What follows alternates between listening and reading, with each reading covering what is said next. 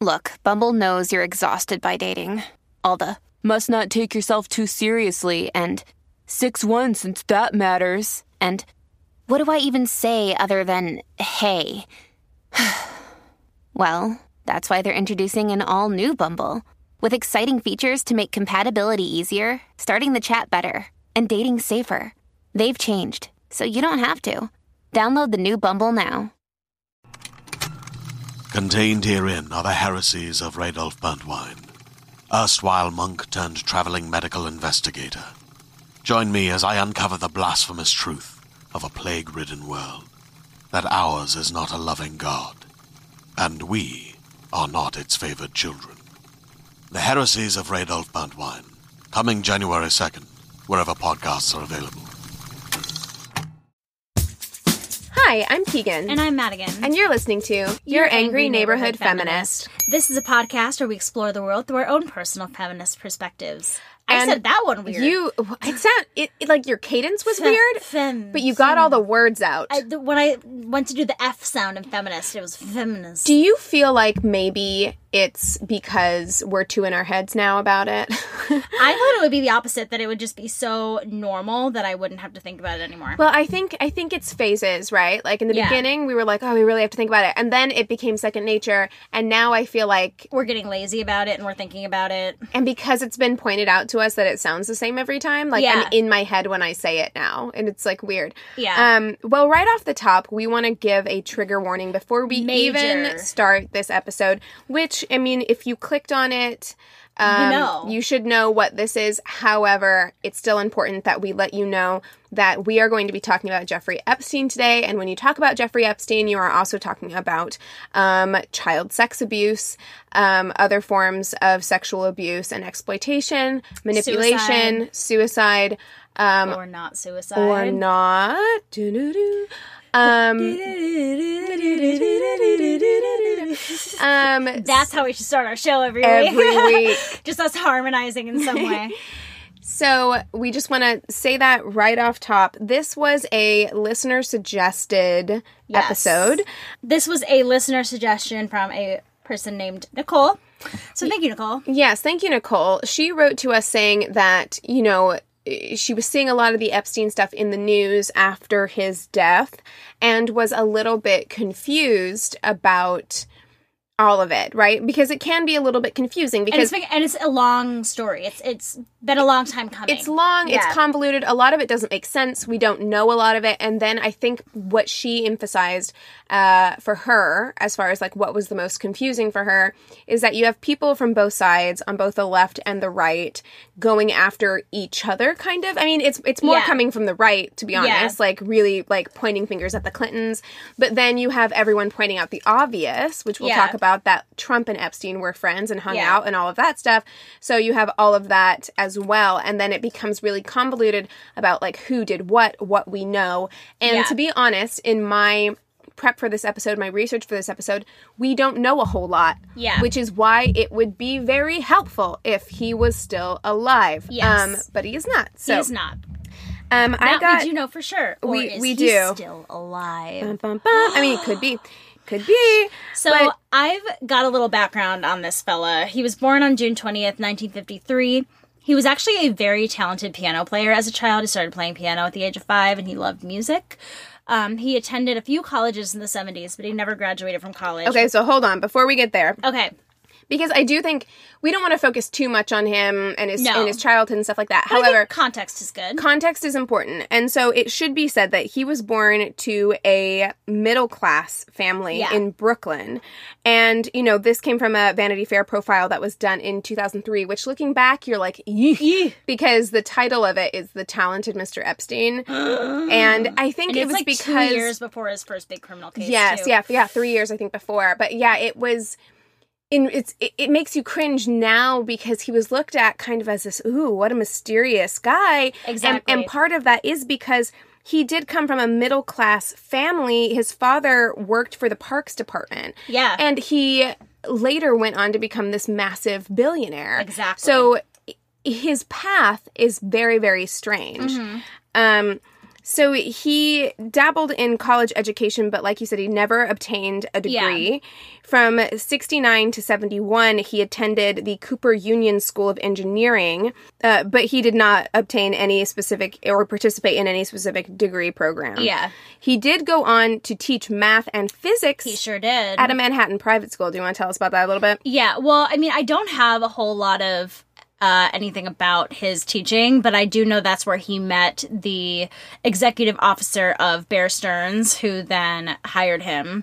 And, a- an important thing to point out about the time when he was teaching at the Dalton School, which is Uh-huh. that private school in Manhattan, is that the headmaster was Donald Oh, yes, Barr. And yes. Donald Barr is our current Attorney General, William Barr's father. Yes. William Barr is overseeing the investigation into Epstein. That's what I was going to say. He's mentioned later. and he is refusing to recuse himself, even though there is this familial connection Yeah. between uh, between Epstein and Barr William Barr's father. Yeah. and also it should be pointed out that again, this man had no degree. yeah, he that's what really wondering. How is he even like teaching? This is a prestigious school Yeah. in Manhattan. There's, So there's no something- reason why he should be teaching at this school. right. So So- you think he maybe got like some special treatment from? from Donald Barr is what it would feel like, which is all the more reason why William Barr should not be leading this uh, right. this Even investigation. if he wasn't personally involved, I think that it is a little fishy. I, I think it's a conflict of interest for sure. Yeah, I agree. I agree. Well, okay, so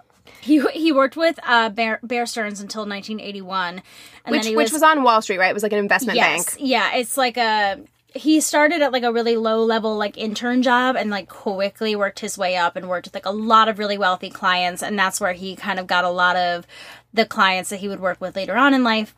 And um, but he was actually asked to leave for policy violations, which still remain unclear. Which is kind of like, hmm, There's so much about this man that I'm just like, there are certain people in life that you're like, how are you able to get through life with so much of this shit being under wraps? Because I'm like, I think that he knew. I think that he used.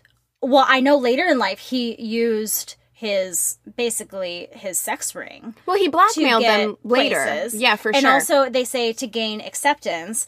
And I think that this guy, you know, they talk about how he would lure these women, and I think he was a very charismatic man. I And he- agree, and he, yeah. and he would think he was spew charming. Mm-hmm. bullshit about pro- and promise you things and things like that. So I think when you're talking about a man like that, even when you come from nothing, if you can lie enough and make yourself look good enough, you can kind of like make something of yourself. Talk yourself up enough. Right. Well, because after this, he started his own financial consulting firm, and he also claimed he claimed to be an intelligence agent, which is like anyone who ever claims that to me is always What the fuck like does that mean? Like, I need you to of, like, clarify that CIA? to me. I don't know. Yeah, I don't know what that means. Yeah. you know, um, I he's, just feel like it's claiming he's claiming that he knows shit. Basically. yeah, you're just and throwing think, words together. I think it's like a threat of like, hey, look, I I'm part of this community. I know stuff, and that did help him out later on in his first civil case. So his company, which he launched in 1982, was called Uh-huh. J. Epstein and Co. And it only serviced individuals and families with one billion dollars or more to Yeah. manage. Yeah. Um, in New York, they said he could take control of the billion dollars, charge a flat fee, and assume power of attorney and do whatever he thought was necessary to Yeah. advance his client's financial cause. There's only one client. So, because he was like, I specialize in confidentiality. Yeah. I, you know, won't reveal the identities of my clients. Right. Um, this is what he said. Yeah. There are, it's very hard to find out who was a client of his. Yeah, The- there's a few names here and there, but the, the only many. actual confirmed client that we know of is Les Wexner, who is the founder of underwear maker L Brands, which includes Victoria's Secret Yep. and Bath and Body Works. and it's the only like officially confirmed uh, client that they were able to find. I had heard that he was that he worked for or worked with. Uh, I'm gonna say this name wrong. I apologize. Adnan Khashoggi, who is a Saudi Arabian businessman who was the middleman in transferring American weapons from Israel to Iran. I have heard that as well, but there's no like it's not confirmed. it's there's no conf- I- confirmation. I, find like it a very fascinating idea, though. Oh yeah, I Like, mean that makes total sense. That's what me. makes this so insane is that he is tied to so many important like Yeah.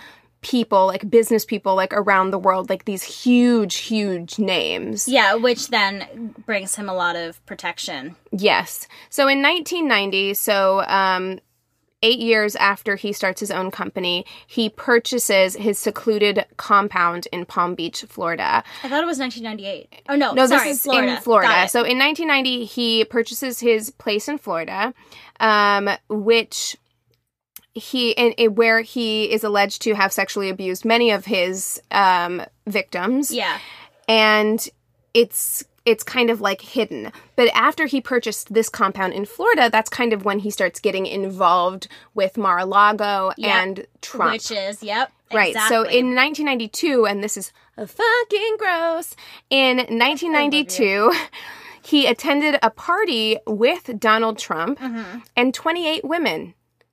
Yep, That's it. yep, Those were the only people on the guest list. Yep. Was Trump and 28 young women who were flown in to provide the entertainment Mm-hmm. in the form of a private pageant.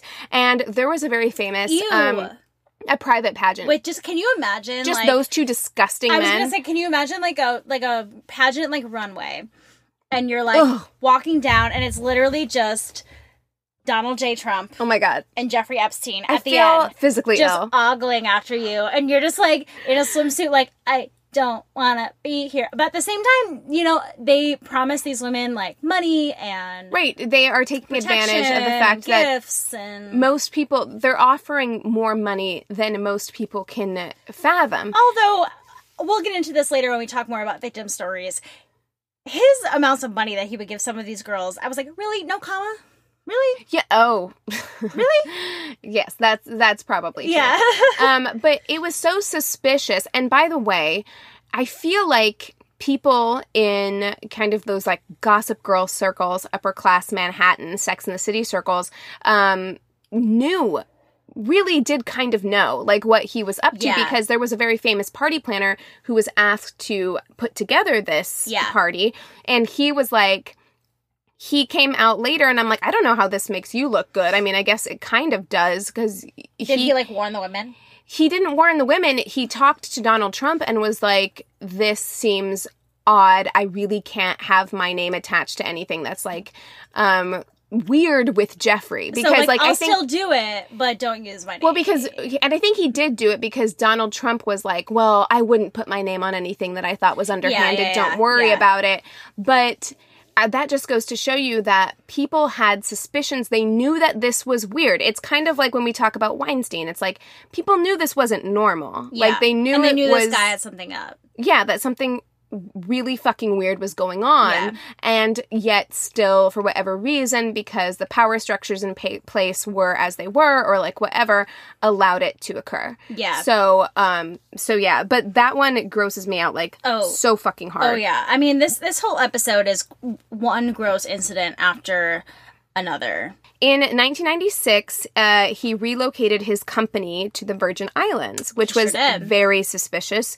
So Epstein also renamed his company from J. Epstein and Co. to Financial Trust Co. and relocated it to the Virgin Islands. So he took his name off of it. right, and said that he did so for tax purposes. What would which that tax purpose be? I don't know, and you know what? It probably isn't a lie. It probably is partially for tax purposes, so that he could hide or conceal whatever Right. was happening with yeah, this money. Because his name isn't on the front of the company. Right. That makes sense. Um, in the late 90s, he moved into a Manhattan mansion. So, how he acquired this mansion, which was at 9 East 71st Street, um, it's considered Manhattan's largest mansion. And people don't know how he managed to get his hands on it. Well, I mean, his clients Again, so yes, he I, had to have been embezzling, right? Or blackmailing. yeah, or sex Or trafficking or all of it. You know what I mean? Because he it was said later, like some of the girls who came forward later, they alleged that he would make them tell him Yeah. things. Oh, there were people that kept um like journals for him too, about what records. the about what the clients did so that I think that he could use them for blackmail purposes. Totally. So I think he made a lot of money that way.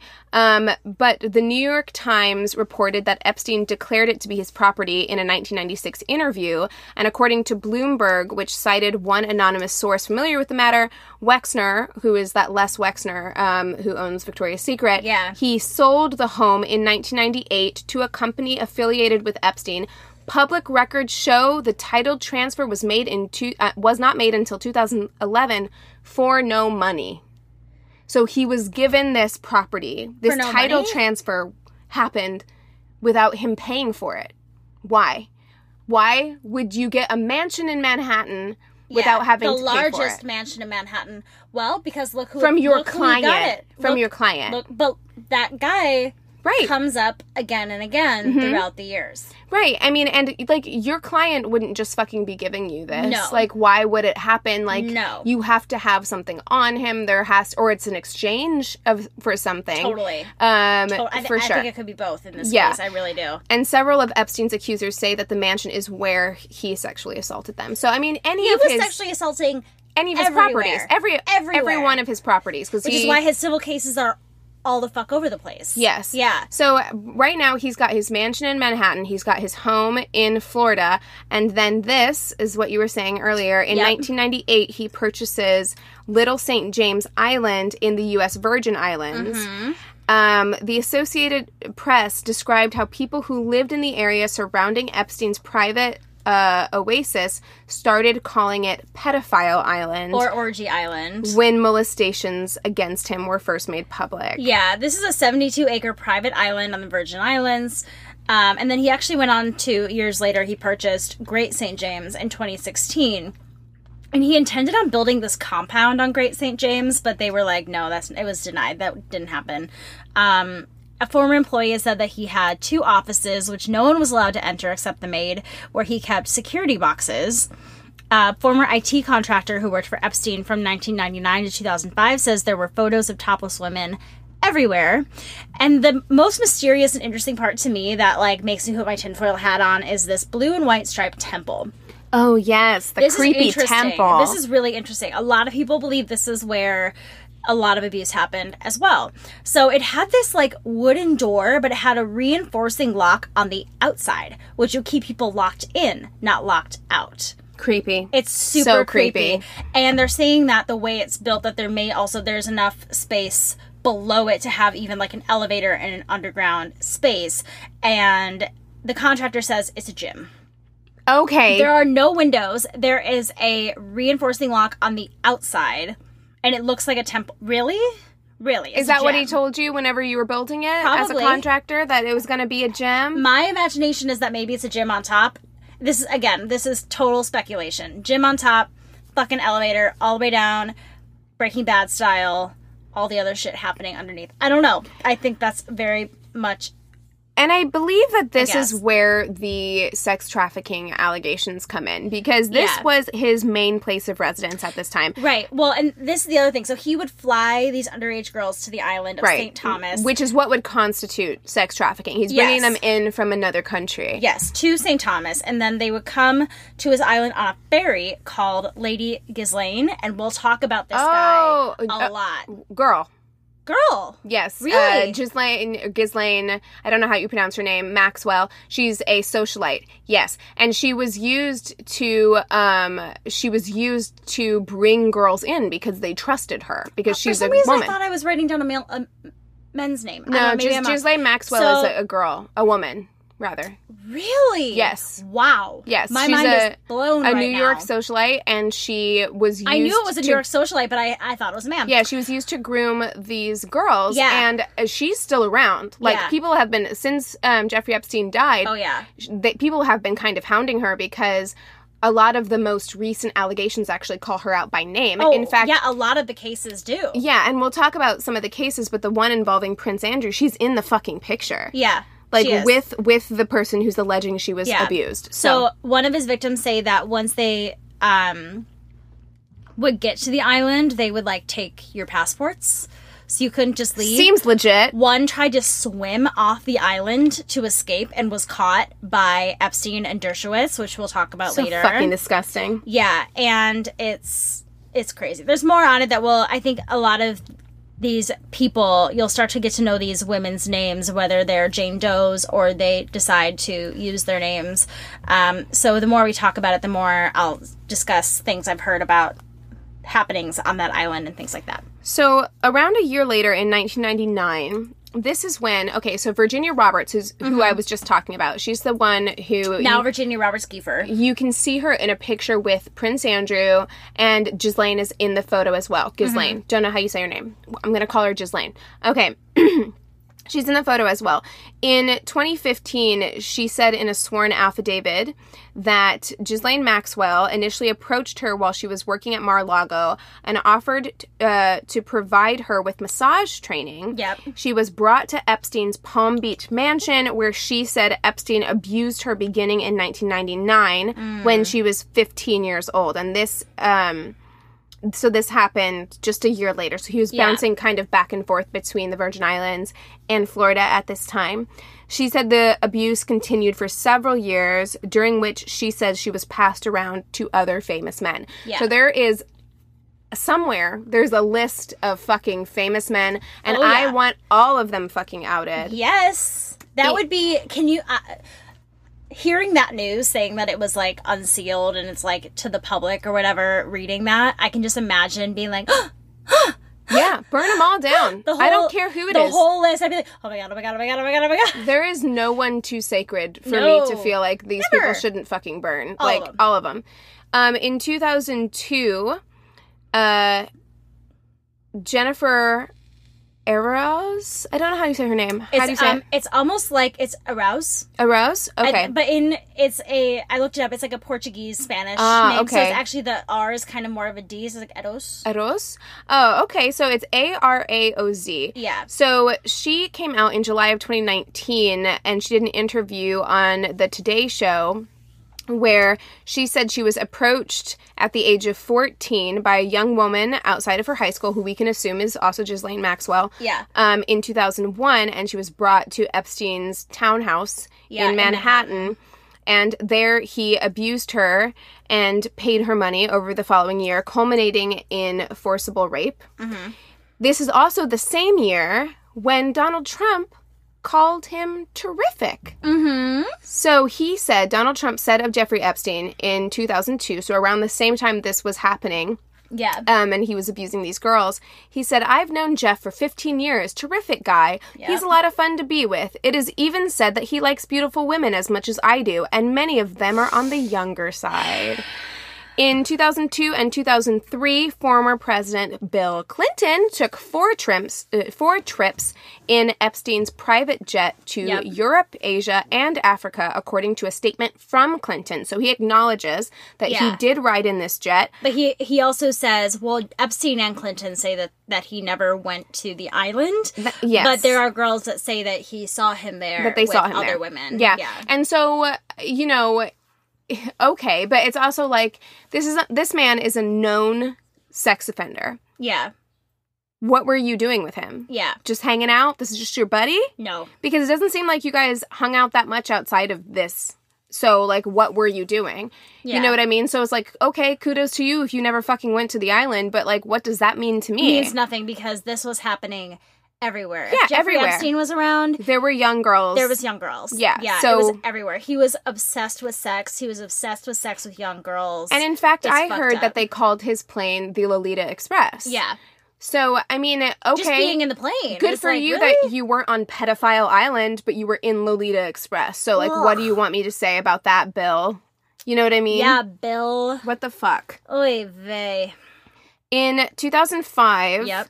Um, a teenager said that she was 14 years old and she was taken by a peer Yeah. to Epstein's Palm Beach mansion. So we're fucking all over the place. It's in every everywhere he Yeah, is. I actually have that her stepmother had called the police after this happened and said Oh, that her- really? yeah, that's what I read. That like she Oh, yes. She called kicked the police off- and said that her 14 year old stepdaughter had been taken to Epstein's mansion by an older girl. She was allegedly paid $300 to strip and massage Epstein. That's what I'm saying. I'm like, three hundred. But, at really? for, uh, but you know, that's probably part of the appeal of taking advantage of young teenagers is Yeah. that $300 at 14 years old sounds like a lot of money. It does. Well, I think he knows that as well. And it Yeah. said that she left the encounter wearing only her underwear, which is just like So sad. it is a really, really heartbreaking and humiliating image in my head. You know what I mean? Yeah, it, it's awful. It's truly, it's truly awful. It's truly sad.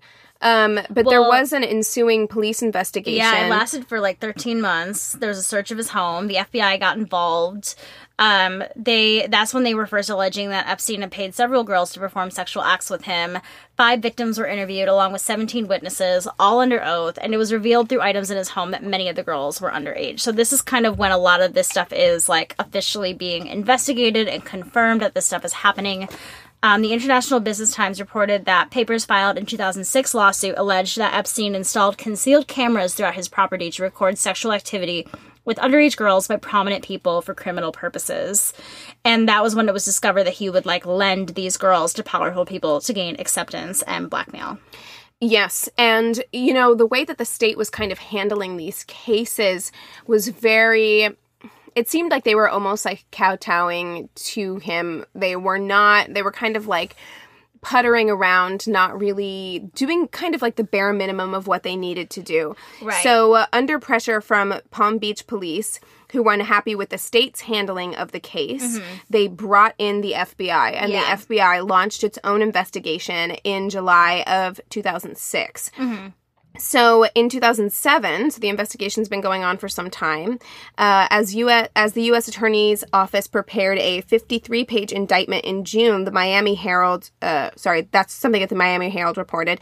Epstein's attorneys began speaking about a potential plea deal for their client in October. Uh, Jim Acosta, I think his name is Jim Acosta. I think so. Yes.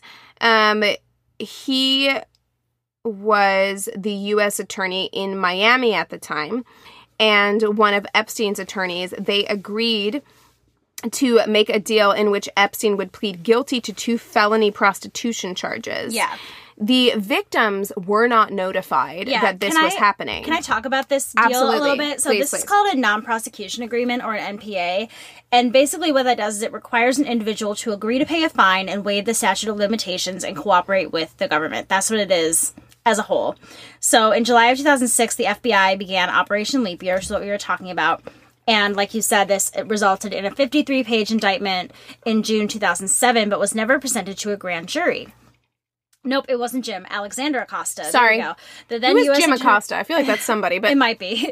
Uh, he was the U.S. Uh, Attorney General at the time in the South Dis- District of Florida. He agreed to a plea deal to grant immunity from all federal criminal charges to Epstein, along with four of his co conspirators. And the agreement effectively shut down the FBI investigation. So everything that was going great with the FBI investigation was then taken away.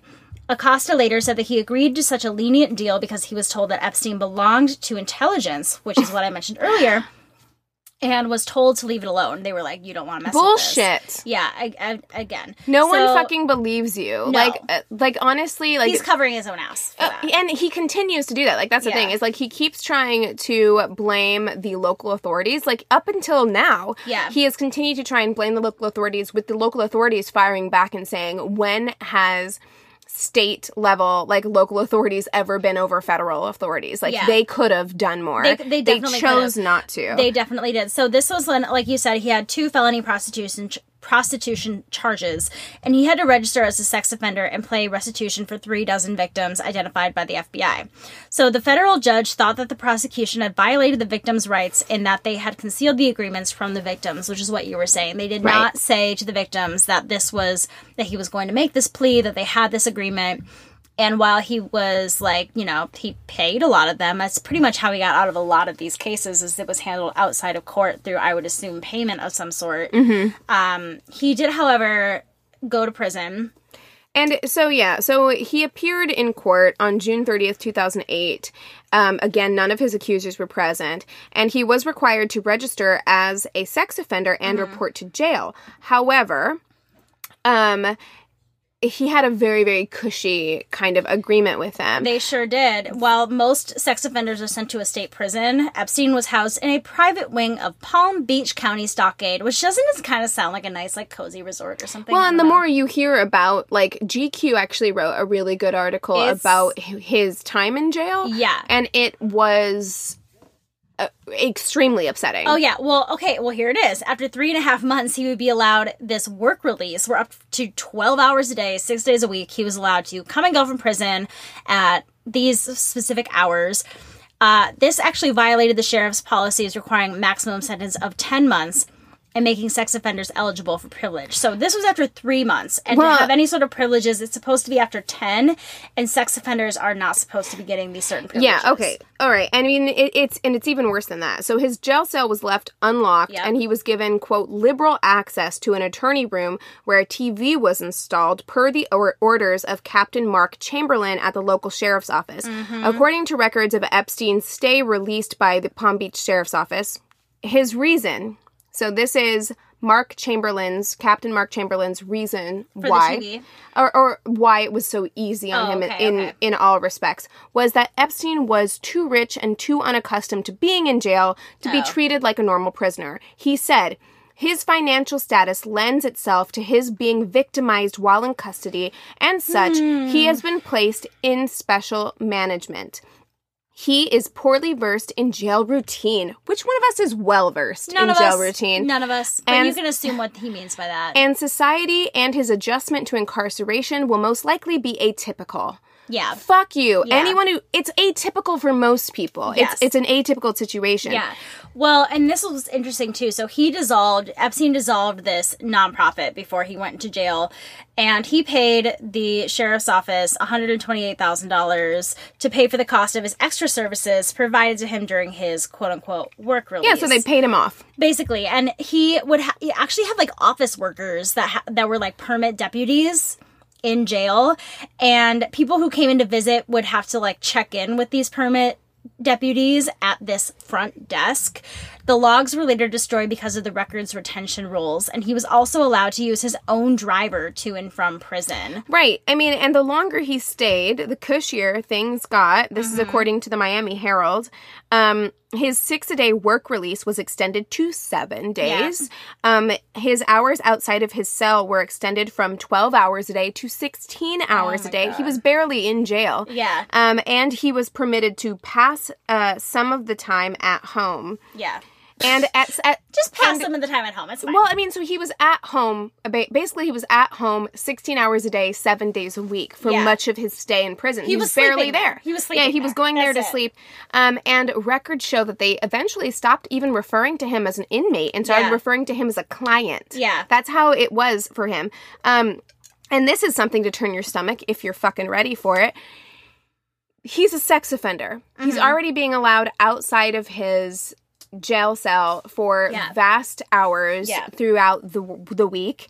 Um, in addition to that, he bought two pairs of women's size 5 underwear, which the Miami Herald describes as so small they wouldn't fit an average sized adult woman while he was in jail. While he was in jail, he Yeah. bought teeny tiny girls' underwear, essentially. Yeah, For if you're what thinking, purpose? If you're thinking a size five and you're talking about kids' clothing, usually size is accordance to age.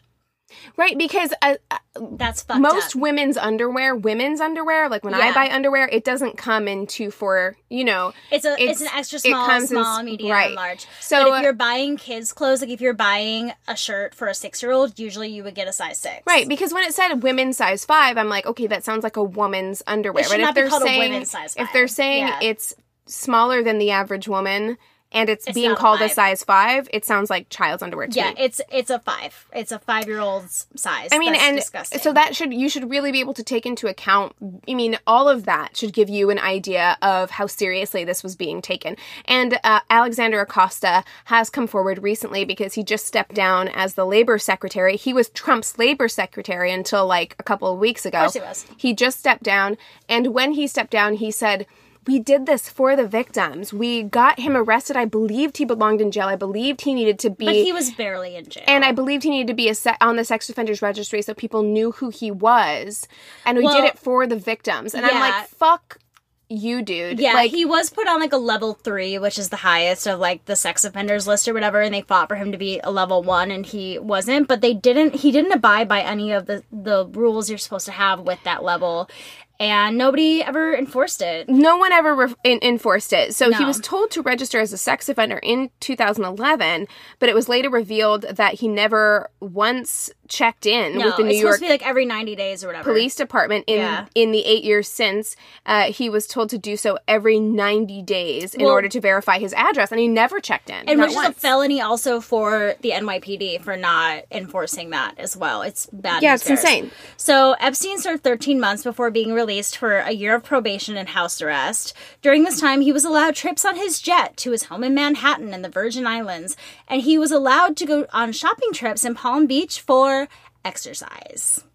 You need to go shopping for exercise Yeah, yeah, You- yeah, listen yeah. everyone else gets cut in prison using i don't know the fucking prison gym you Yeah. could have done that Yep. Ex- well, this is when he's on house arrest. Ugh. okay you probably have a gym in your fucking house you're Exactly. a billionaire Oh i don't no, it's hear it. bullshit. It's bullshit. So obviously, this immunity agreement and this lenient treatment did not go over well with the public.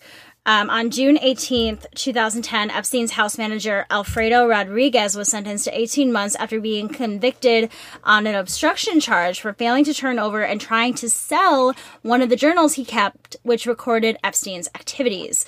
The FBI found that the info in the journal would have been extremely helpful for the investigation and in prosecuting the case, and the journal included names and contact info of important witnesses and additional victims.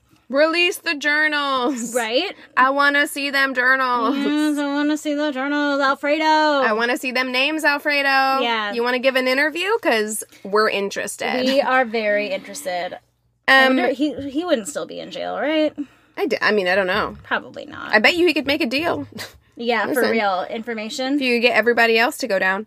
Okay, so I'm going to start kind of going through the list of the different civil cases that were going on, and we're going to start in 2008 and go from there. So, in February 2008, an anonymous uh, Virginia woman, which I'm assuming they're talking about Virginia, um, what's her? It's something Giuffre. Roberts, Virginia Yes. Roberts Giuffre, um, filed a $50 million lawsuit in federal court against Epstein. Epstein allegedly recruited this Jane Doe when she was 16 to give him a massage. And the the massage thing is in every story. There was actually Such a Weinstein move. Barry, there was actually a quote that I'm going to find right now from a woman in the Miami Herald. Uh, Julie Brown, she did an expose in the Miami Herald where she identified 80 victims and located about 60 of them. She says to the police chief, Michael Reiter, this is 50 something she's and one he, and the she's all basically told the same story. So a lot of this is going to be very repetitive because he used a lot of the same tactics. Yeah, I mean. I think it's I, I I hate to keep saying it and like comparing him to Weinstein, but I actually think that it's really telling of Yeah. Mm-hmm. what a sexual predator's mind is like because I do think that they get a routine down of like something that works for them, Yeah. and they do it over and over Well, and because if over. it, if it ain't broke, why fix it? Yeah. Right? Um, she says that Epstein took her to his mansion, exposed himself, and had sex- and had sexual intercourse with her. He then paid her two hundred dollars immediately following. A similar $50 million lawsuit was filed a month later by another Jane Doe, represented by the same lawyer as the first Jane Doe. The lawsuits were dismissed along with several others. They were all settled with Epstein outside of court. So this lawsuit happened in December 2014. It was a federal lawsuit which was filed by Jane Doe 1 in Florida and Jane Doe 2 against the United States for violations of the Crime Victims Act by the US Department of Justice's NPA with Epstein in 2008. So that's what we were talking about. The NPA is the non um what is it? The non-prosecution agreement. And like I said earlier, they were not too pleased with that. There was later a non successful effort to add Virginia Roberts, who is known as Jane Doe 3 in this case, and Jane Doe 4 as plaintiffs to this case. Jane Doe 3 also accused Alan Dershowitz of sexually abusing her as a minor provided by Epstein. The allegations against Dershowitz were stricken by the judge and eliminated from the case because the judge said that there was outside intent to reopen the plea agreement.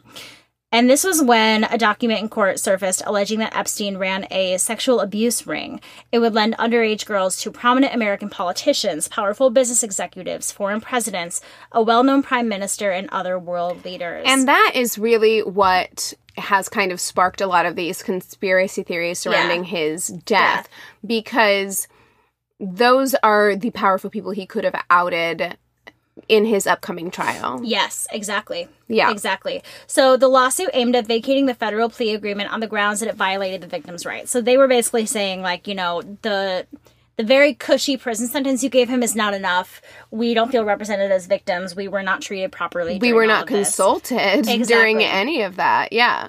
On April 7th, 2015, Judge Kenneth Marra ruled the allegations made by the victims Virginia Roberts against Prince Andrew had no bearing on the lawsuit by the victims seeking to reopen Epstein's non prosecution plea agreement with the federal government. The allegations were then struck from the records. He did, however, say that Roberts would later get the, evi- the chance to give evidence against Prince Andrew when her case comes to court. So in 2019, it, uh, this judge, Kenneth Marra, finally said that the federal prosecutors violated the law by failing to notify the victims before they were allowed to, for him to be pled guilty by those two Florida offenses. That's 2019, and this happened way back in what 2007 when he was uh, originally uh, put in prison. So now we've got a couple more. The next ones are all Virginia Roberts Giuffre. So her name when she was young was Virginia Roberts. She has since married.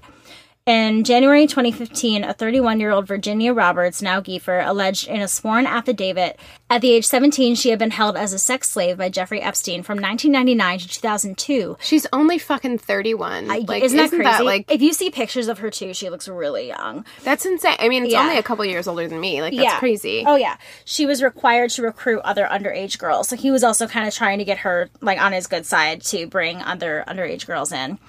She stated that Epstein and the British socialite Ghislaine Maxwell had trafficked her to several people, including Prince Andrew and Alan Dershowitz. And like you said, there is a picture of her with Prince Andrew and um, Ghislaine Maxwell. Ghislaine, Ghislaine. I don't know how you say her name.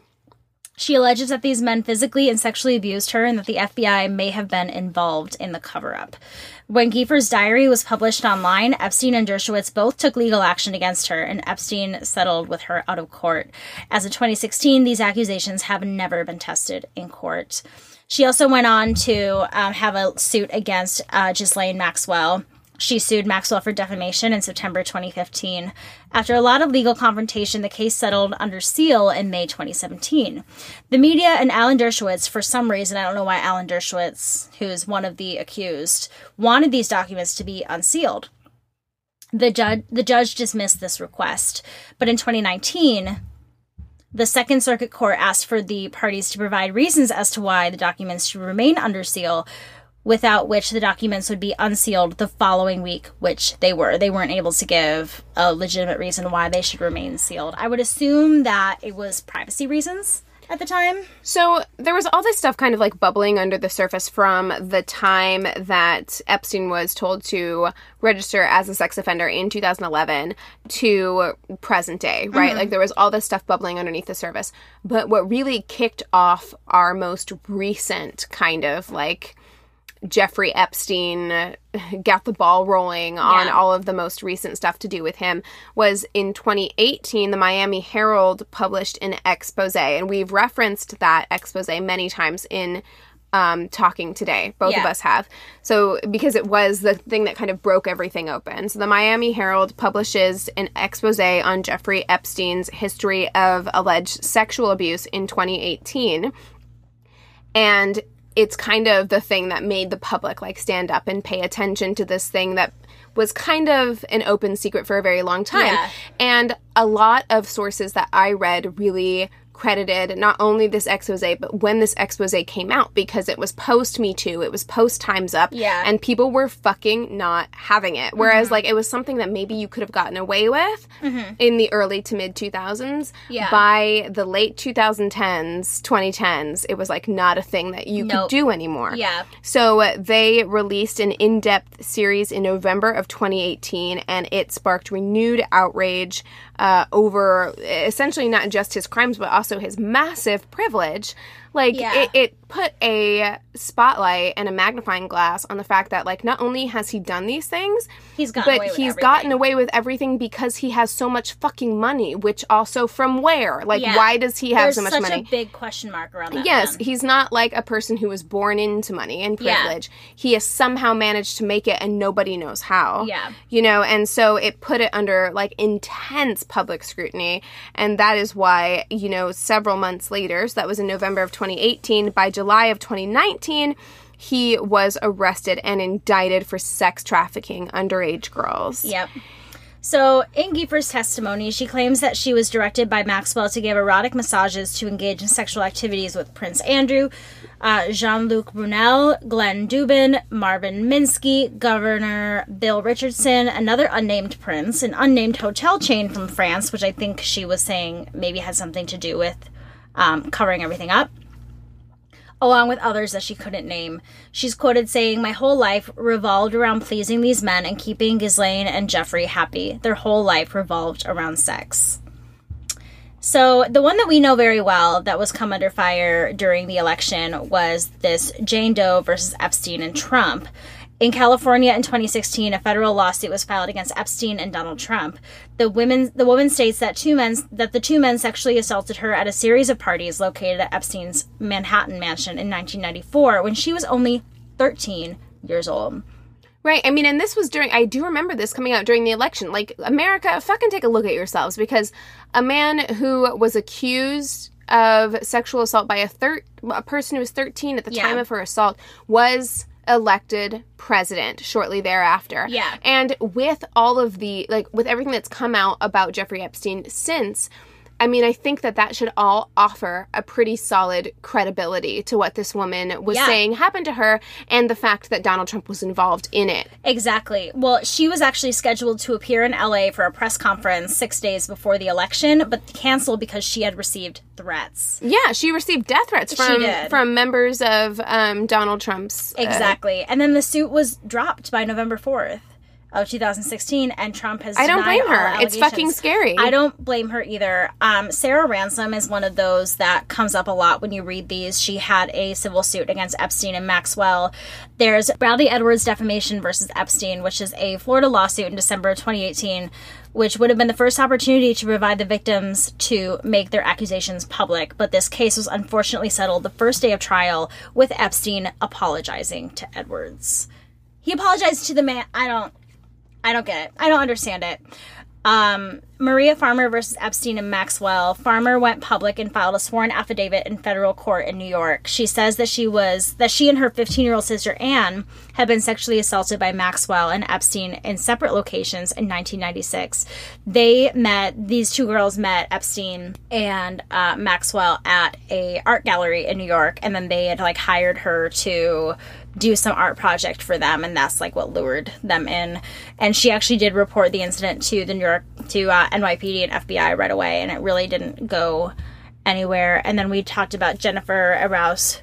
Uh, so Epstein was in jail and awaiting trial when he ser- was served this petition from Araoz, and it was regarding a pending civil lawsuit filed by her. And Araoz, Araoz stated that Epstein raped her in his New York City apartment when she was 15. And of course, there are so many more victims. These are just some of the civil cases that came out. I mean, I think I saw something like three dozen. Oh, it's crazy. Is I mean, where the number is at. Yeah, they're saying it's like close to 80, close to 100. It's insane. Uh, one woman said that he had arranged for her to marry another woman to give her permanent U.S. residence. It is said that he continued to have sexual relations with underage girls during his, quote, work release during his time in prison in, 20, in 2008. His victims have also named seven businesses and foundations who may have assisted Epstein. Um, this woman, Caitlin Doe, says that he blackmailed her when she was 17 to have sex with him by promising to pay for an expensive surgery she needed, then threatening to make sure she wouldn't get the surgery if she refused. And as of August 14th, 2019, adult survivors will have one year to sue for offenses in New York, no matter how long ago it took place. Well, I really wonder. I mean, uh, sue the city or sue what? uh, Because now Epstein's sure. dead. I mean, you know, it's it's Well, it's this would really have been after he died in what August 10th, August 11th, something like that. This was after, so I think it's I think it might be. um Couldn't couldn't they still like sue his estate?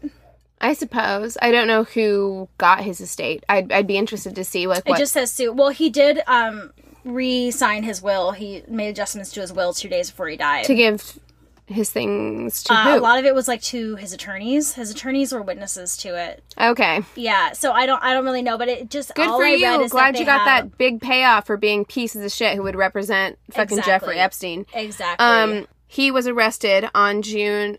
He was arrested on July 6, 2019, on charges of child sex trafficking and con- conspiracy to commit sex trafficking. And um, prosecutors accused him in a grand jury indictment of paying dozens of girls as young as 14 to engage in sex acts with him at his New York and Florida properties from 2002 to, th- to 2005, which, as we know, uh, it's probably far lot. and it's probably far longer than three years 2002 to 2005 it, it definitely happened before 2002 and it almost certainly happened well after well, yeah, it happened um, a lot while he was in prison. Should we name what was found in their search that they did of his house? please Okay, so about a dozen FBI agents forced open the door of his Manhattan townhouse with search warrants, and they found evidence of sex trafficking and hundreds, perhaps thousands, of photos of fully or partially nude girls, many of them underage, if not all of them. I would say all of them. yeah i mean it's hard to tell because my guess and this is again gross is that it was probably less to do with their actual age and more to do with the way that they They appeared looked. Yeah. So it's it's difficult probably to tell how many of those girls are actually underage you have to like identify them. Yeah, you'll have to identify Yeah. them and identify when the photos were actually taken. Definitely still very young. He's very young. Yeah. And um, so at that time, uh, Epstein did plead not guilty. And we have talked, you know, basically the rest of the story from here we have discussed in our previous episodes. We'll definitely touch Oh, on I've it. got more. Yeah, I mean, we'll, we'll touch on it for sure. But um, at that time, he pleaded not guilty. As we know, Donald Trump came forward saying, uh, We had a falling out. I don't even really know what he was up to. Although, you know, there are tons of pictures and videos, which we'll, we'll, we'll post some of the pictures of them Yeah. together. Um, you know, there were. There's tons of evidence that they were very close and they were friends. Exactly. Um, and and yeah, you want to Yeah, I've actually got more stuff in here about what they found in his house. There was this locked safe where compact discs with handwritten labels included descriptions like, quote, young, name plus name, miscellaneous nudes, and girl pics nude. In the safe were $70,000 in cash, 48 diamonds, and a fraudulent Australian passport, which expired in 1987 and included his photo, I but another name. What he could have used that for. Well, let's just chat about it, right? So the passport has numerous entrance and exit stamps from France, Spain, the UK, and Saudi Arabia, all in the 80s. On the passport, it says his place of residence is Saudi Arabia. Hmm. His attorneys say that he had this passport because because of his Jewish faith, which would make him prone to kidnapping when traveling abroad. what? I, I'm just reading what I read, Miss Keegs. I don't understand what that means. Yeah. I need someone to explain that to me. right? Because you know what? There's a lot of Jewish people who still fucking travel. Uh, yeah. And they don't need fake passports. Yeah. Yeah. Yeah. Yeah. Great. I agree. Cool. Um, I want to talk a little bit about um, some of the things surrounding his death. Right. So as we said, I think last week he had attempted suicide. Um, Yes. Before in July, at the end of July, I think he had first attempted suicide. He was put on suicide watch. He was given a cellmate, all of that stuff, and then the day his cellmate was taken away, which was far too soon for him to have had his cellmate Yeah. taken away, um, given typical procedures in most prisons. Uh, that is the day that he committed suicide in quotes. Question mark.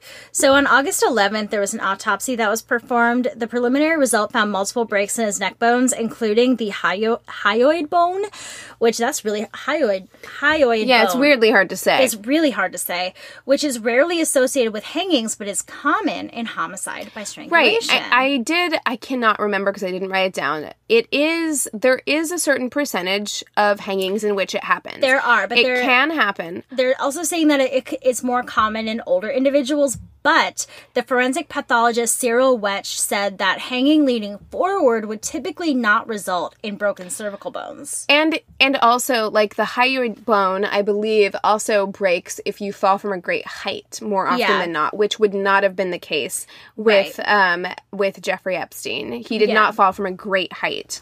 Clearly, his victims were very, uh, they had a lot of mixed emotions when he died. Virginia Roberts Giuffre was grateful when Epstein died because it meant that he would no longer be able to hurt anyone else, but was angry that he would never answer for his actions. Absolutely. She said, We've worked so hard to get here, and he stole that from us too. Jennifer Araoz said, We have to live with the scars of his actions for the rest of our lives. While he will never face the consequences for the crimes he committed, the pain and trauma he caused so many people. And one other thing that I just want to add to finish this off that I found very um, interesting.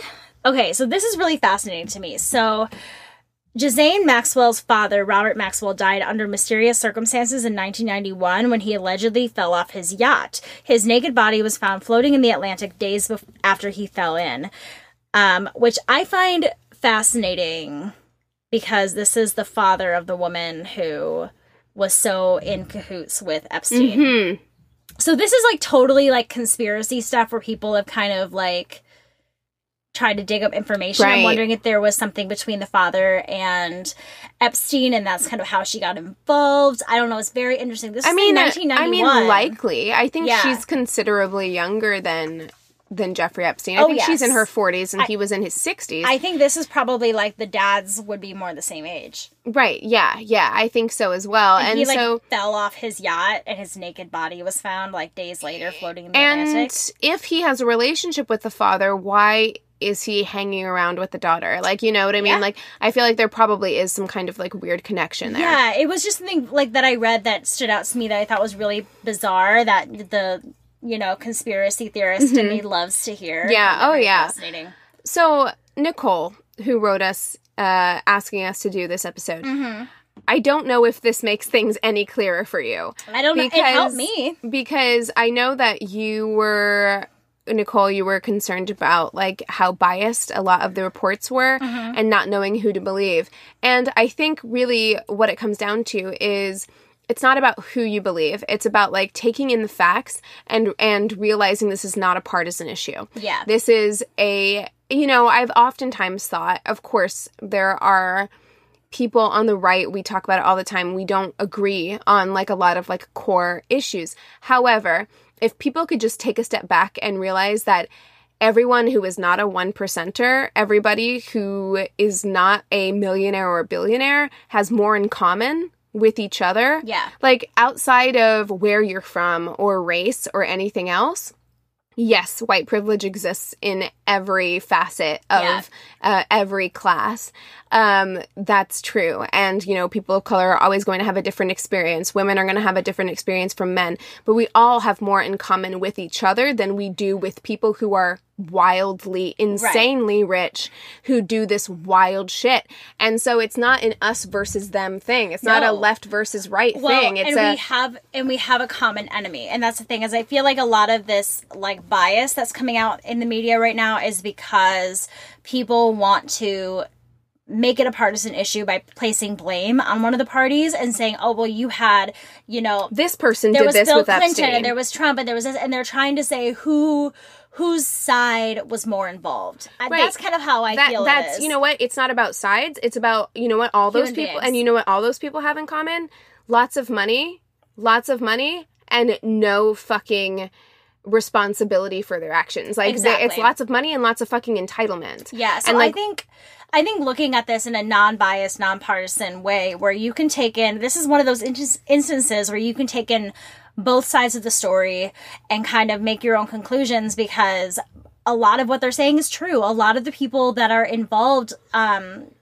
you know, are are to blame. It's not about saying Bill Clinton is innocent. It's not about saying Donald Trump is innocent. Take both sides, hear all the stories, listen to the victims, learn their names, learn their stories, focus on that part of it, and then let all of that other bias and media craziness just roll off your back. Make your own decisions and do what the, you can the rest of it, it. doesn't matter Yeah. and here's where we should all stand and you know i almost made like a status about this but i decided not to but i was just like i don't understand why there's this the clintons killed epstein the mm-hmm. trumps killed Epstein.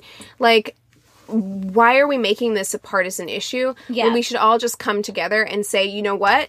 Fuck all these people. Yeah. Because you know what they were doing? They were taking advantage of your daughters. They were taking advantage of young people from middle to lower class backgrounds. Yeah. That's what they were doing. And so, you know what? If we're going to start fucking rallying against anybody, let's rally against all these old school motherfuckers Yeah. who were able to get away with all of this shit for so long. And it could Like- have been if if we're talking the conspiracy of his death, it could have been any of these motherfuckers. I mean, and it could have Absolutely. been. I mean, the FBI and the NYPD, everybody, they let him slide for so. I mean, to to be to be honest, like yeah, I mean, our minds our minds go to it has to be one of these powerful people who he could have implicated, and yes, I think that that makes perfect sense. I do also think that it does make sense that like the handling and the there's actually documented evidence of the way that the people involved handled these cases. Well, yes, and Like- the prison system. Too. Yeah, the, the prison system, the law enforcement, everyone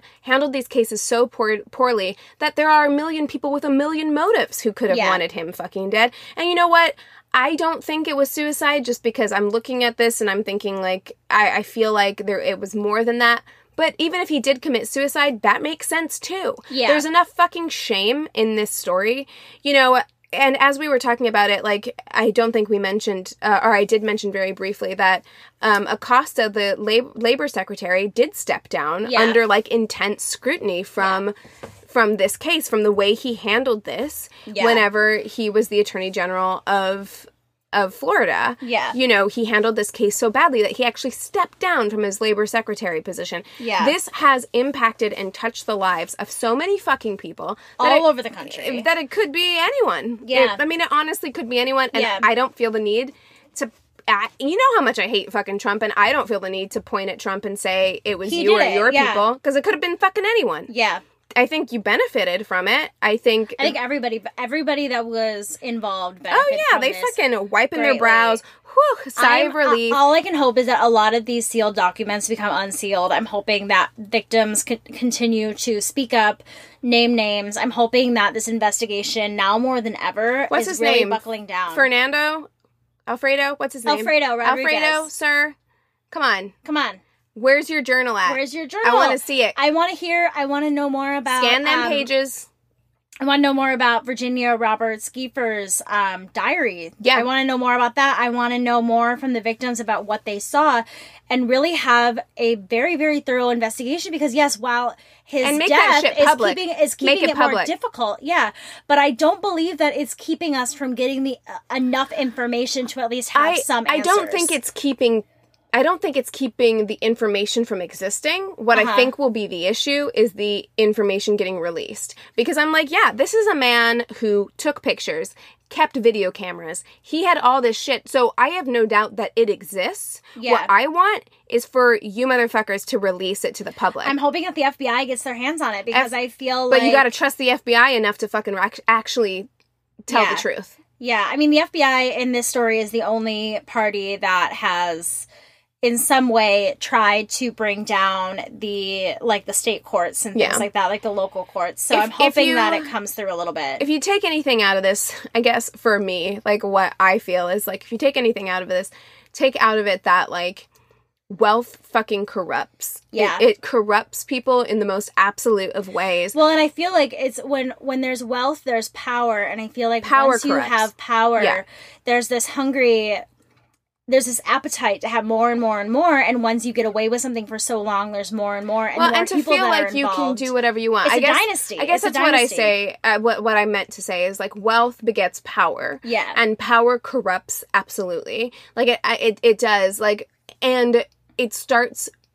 I think the combination of wealth and power starts making people look at people, other Yeah. people, as commodities and objects. And I think that that is what these girls were, not only to Jeffrey Epstein, but also to all of the rich and powerful people involved in this story. They Yeah. were commodities, they were objects. To our president, I think women are objects, they are possessions. And that's really where it comes down for me and like where it makes my like angry feminist heart so Yeah.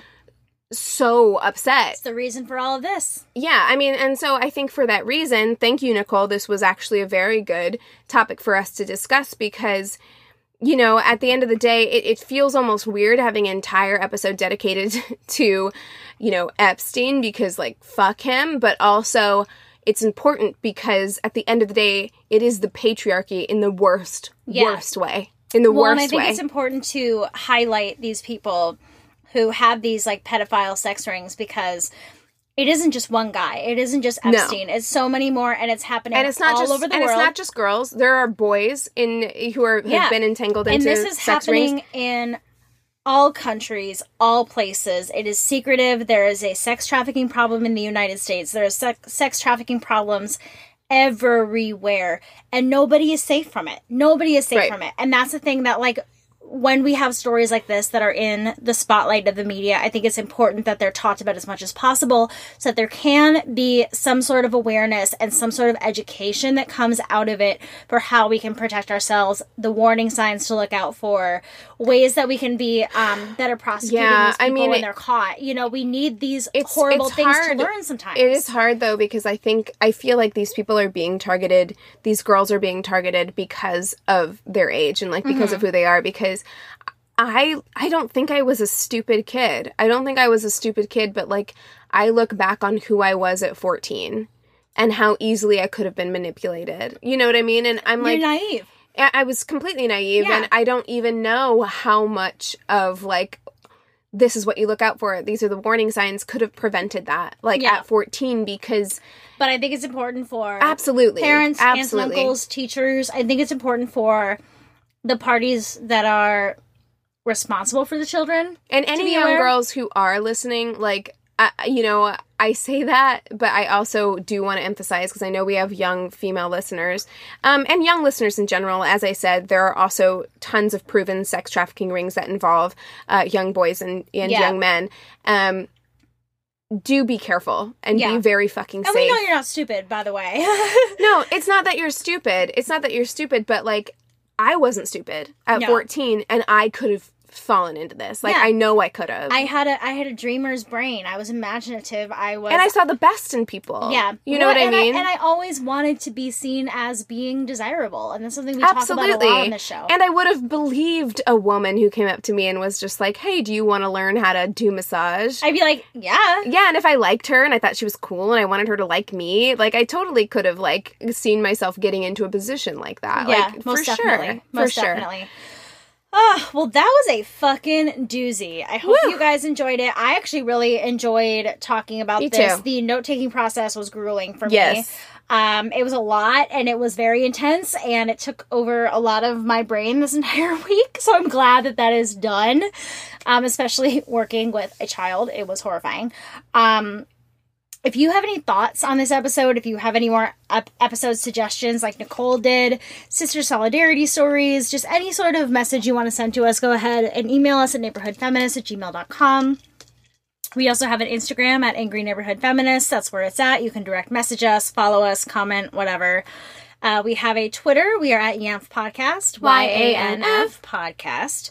We have a Facebook group and business page. Go ahead and rate and review us on our business page. We appreciate it a lot, and we appreciate it even more when you leave us a review on Apple Podcasts, like I did for the first time last week. You keep calling yourself out. Well, because this is coming out in the same week. I'm going to call myself out on it twice because everybody makes mistakes, Keegan. So if you haven't done it yet, do it like I did. You know, yeah, It's be never- like Madigan. It's never, too, late. It's never too late, right? To support my own goddamn show.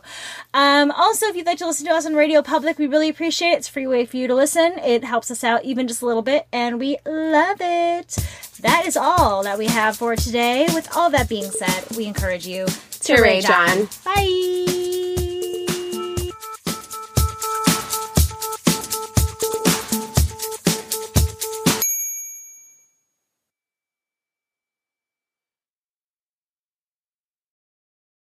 Hey there, it's Rachel Ballinger, and I am extremely excited to invite you to Rachel Uncensored. It's my podcast where I sit down and get real with my friends and celebrity guests, where we talk about all sorts of topics. And sometimes we might be under the influence when we do so. We cover things from personal stories to hot button issues. And it's the only place on the internet you can find an uncensored version of me. It's a side of me that you might not have seen before because it's not the most family or brand friendly. But don't worry, I'm still sort of slightly a decent human being. If you're intrigued, then make sure you check it out. New episodes drop every Wednesday. You can find it on Apple Podcasts, Spotify, or wherever you listen to podcasts. Trust me, you won't want to miss out on the fun and candid conversations we have here on Rachel Uncensored.